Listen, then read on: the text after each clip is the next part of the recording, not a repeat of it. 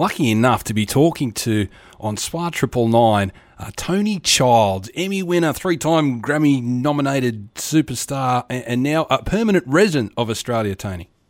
Yes, and I love it. Byron Bay, you're situated up there with your hubby, yeah?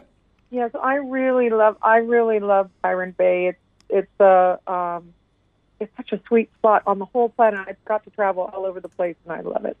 Speaking of travelling, I know you're very busy at the moment, but you are coming back to Australia for a, a big national tour. You went out last year, Toni, 55 date national tour, and it went just gangbusters. So we're coming back in 2020 for the retrospective tour. Uh, more dates added and some spots you didn't get to last year. That's right. That's exactly right. So there were theaters that it just you wouldn't line up in terms of dates availabilities and stuff. So that 17 shows now we're going to do and kind of finish out our, you know, the retrospective celebration. It was, you know, it's nice. It's celebrating my 30 year anniversary of my first album, Union, and uh, with a, I wanted to do something really special. You know, it's a, it's a milestone to make it to 30 years. I know. It, it, well, it certainly is in the music game. I mean, it's a tremendous effort and, and such a great story too behind uh, uh, the debut album uh, Union. I mean, you, you, came out of nowhere, left home at 15. You ended up opening up for, for Bob Dylan, and then it just all went gangbusters straight away. Yeah. Yeah, it did. It did. I mean, yeah, it's been a really wonderful. Um, and sometimes you know uh, you know challenging on every possible way, getting you out of your comfort zone and growing you, you know, as a as a person, because your calling is something that uh, is all about storytelling, right? But you're you're relating your own your own perspective, and and it's been really, it's I love it. Particularly like this last tour, I got to play this old music using original stems from the original recordings, the original sounds. So it was it, when people come and see the show, they're going to hear it's like sonically like the album. And I have a quiet stage, so you don't have amps blaring off the stage in any way. So it's got this really beauty, high fidelity um, audio experience, and that's very important to me um, that when you come to the show, you just have this, you know, you get to, with playing all these old songs through the decades, sound like the record. Do you know what I mean? Just that good. Absolutely. And, and, I know, look, all of your fans love the old stuff from the 80s and 90s. But what I like, Toni, too, about this new retrospective tour, so the new show, the first hour, will be all the big hits from the 80s and 90s. But then the second hour is some of your new music over the last few years. So what does Toni Childs' music look like in 2020?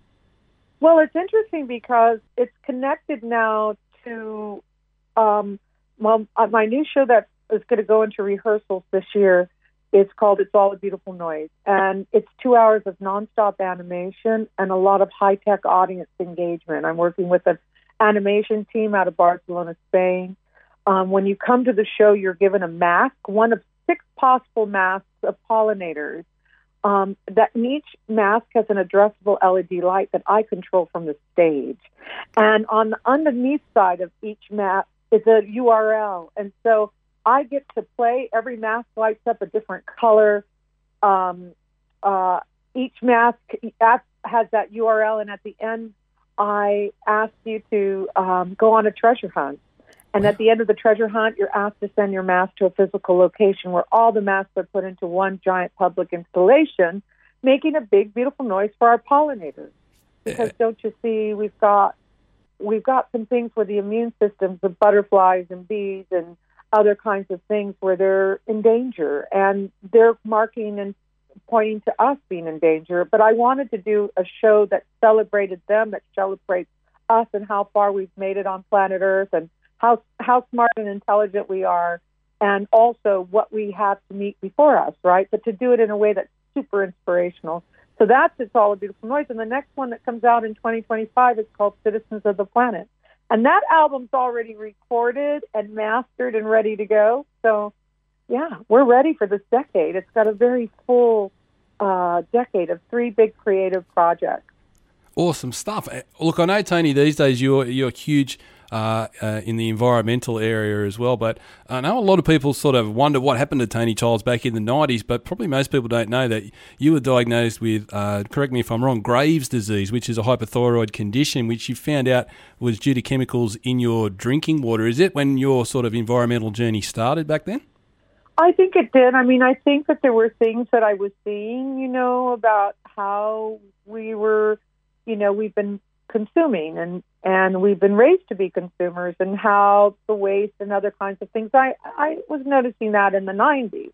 But I think having been diagnosed in 97 with Graves' disease and then finding out in in a, within a 2-year period of time that was really because of my drinking water had mercury in it and then I was allergic to chlorine and sulfates and toothpaste, chlorine in drinking water, sulfates in toothpaste and shampoos, and and and so it it really I ended up curing myself from Graves' disease once I understood that I was the water I was actually drinking. I had seven parts per million of mercury in my body, so it shined a light on how we're polluted, what's polluting us. I never even questioned my drinking water that it wouldn't be safe and what are the components that what, how that happens and so all along the way and then seeing what's happening with the bees on the planet you know and the collapse of bees and the other kinds of things that have been happening on the planet i just realized wow we just have a big pollution problem.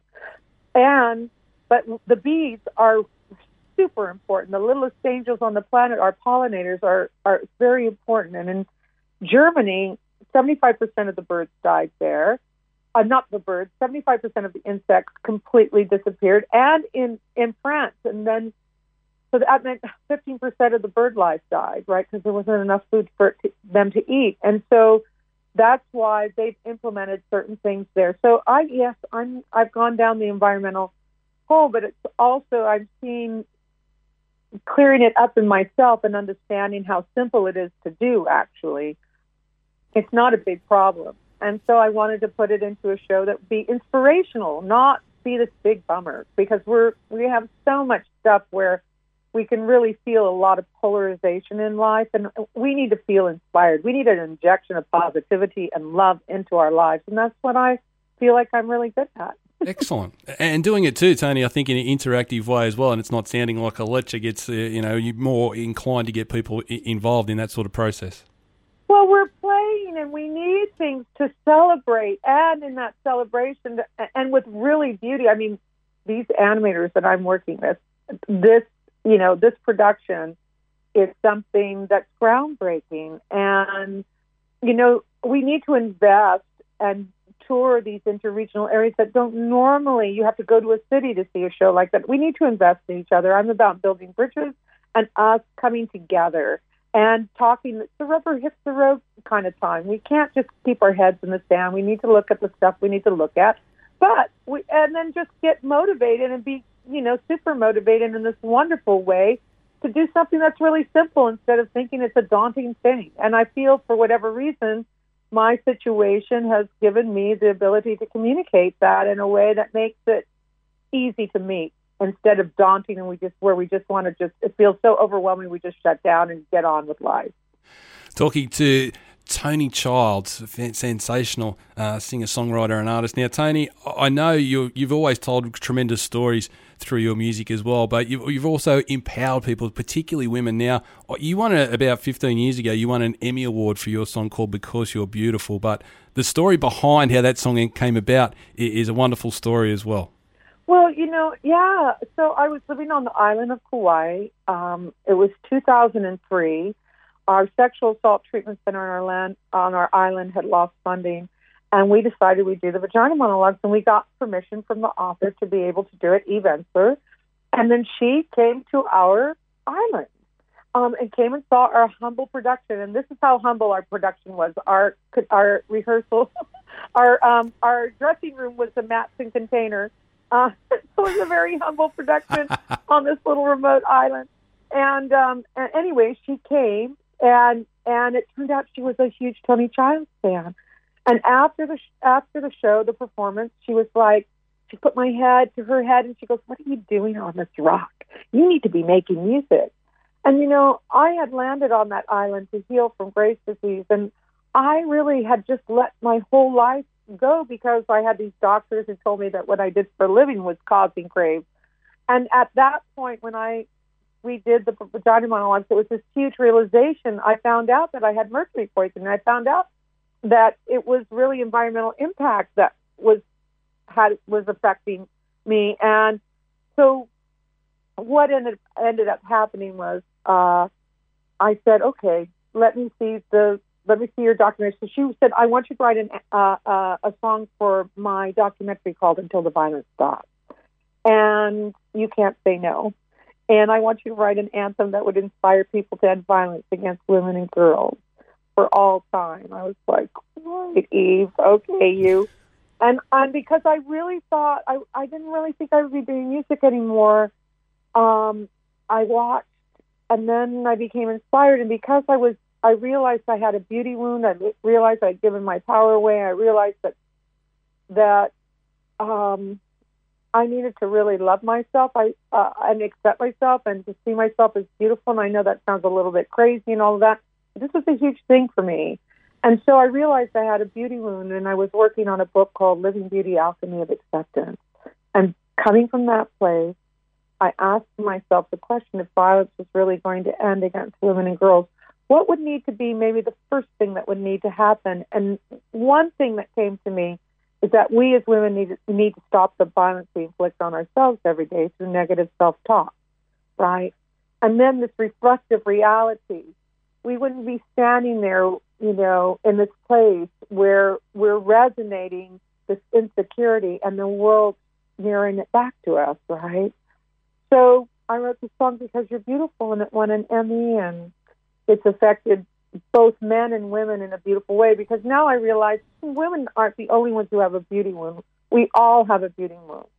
You know, our ancestors were so busy surviving, they weren't able to really reflect back the beauty of who we are. And because they weren't able to reflect that to us, what's happened is we believe that we were less than the beauties that we really are. That's my belief. That's a, a fantastic story, Toni. And you're right. I, I, mean, I was thinking as you were saying that. I mean, we all need to have our beauty room. We're all probably our harshest critics at, at times. But uh, but since that time as well, I, I, was reading that you often will, will get women up on stage just to have a sing and let out all this sort of frustration that they've been holding in as well. Well, you know what? I when I first started touring again, because that song made me go, I need to be making music again, right? It snapped me out of it. She was like, You need to get off this rock, right? And and and it felt like a really important invitation. And then I was like, okay, I I needed, to, and so I made a record called Keep the Faith. And then I started touring again, and I started touring Australia, and and when I started touring, and I started touring in regional areas, right? I could see when I when I start to talk about this song and how it came to be, and I was looking out at the audience, I was seeing that both the men and the women looked kind of checked out. Like maybe they left themselves on the side of the road and forgot to go back and get themselves. So then it was like, I need to say something. But I'd never actually spoken to the audience like that before. And I just plucked up the courage and I said, okay, look, I'm seeing, this is what I'm seeing, and I want you women to come up on the stage because I don't want you to lose your juiciness, and I want you to really I, you need to you need to feel the truth that how beautiful you are. And so the stage would just get stuffed with women, to where the band is like kind of like all like like kind of got their you know they're just like wow, and then. I start singing. Now, I didn't know what kind of effect the song would have on the women when they were sitting down there. And then all of a sudden, women are just crying their eyes out, stuffing back the tears, and and then it kind of turned into a thing where, well, when I'm coming to town, I need to go and do a yoga session the next day so people can have a way of like feeling a lot more free with their crying instead of feeling like I came out with my husband on a date. And now I'm like, you know. Anyway, so it's it's been a real amazing. This song has been so powerful. It's turned me into a yoga teacher, and and now I have retreats uh, in Bali every year. And it's been yeah. a it's been a, a hell a hell of a journey, Toni Childs. Before I let you go, which I will in a sec, I just need to. I, I, I ask a lot of artists this that ha, have been in the music game for a while, uh, recording and, and, touring. 2020 verse back in the 80s and 90s. Uh, better, worse, different? Well, I think that you know, no, because you're connecting with people. I think, I think for myself, you know, now I have my own touring company. Now I, you know, I've created a- an app. Um, you know, I have my own. I'm more of an entrepreneur in my business. Um, I am creating, you know, concert going experiences that's kind of a new genre. That's what these two new shows that'll come out this decade because they have animation and a lot of different other high tech engagement where it's more than just one night of engagement and a way for us to connect. So, um, yeah, so I feel like I'm an installation artist. You know, I've really, it's different. So now all of these different mediums of storytelling are are are in what I do now, and so that makes it very, very, very different um, from touring. But other than that, people come and they sit down in a seat in a theater, and Yeah. they're there to have an experience. And hopefully, a really everybody wants to have an exceptional experience. That's why we all go, isn't it? Oh, the transfer of energy. That's why we're all there. That's right. And then wanting to have something that's going to add to our lives, right? That's what we really hope for. Toni Childs, you're, you're an inspiration. Thank you so much for, for taking the time to have a chat to us this morning. And you're coming to Western Sydney the 14th of March. You'll be out at the Joan Sutherland Performing Arts Centre. More info on the Toni Childs uh, website, Facebook page, or any other wonderful bits of modern technology she's utilising. Well, wonderful. So glad to talk to you, Wayne. And I look forward to seeing you there. Yeah, I, I will see if I've got uh, if I'm available. I will come out. Because well, can I get up on stage and sing too? Work that out, Wayne. Yeah, I'm a very bad singer, Toni. But don't take me up on that. Well, it doesn't matter. At that point, it doesn't matter. anyway, I give you a big hug. Thank you so much. Thanks, thanks so much for the call. I look forward to, to you coming to Western Sydney. All right. Aloha.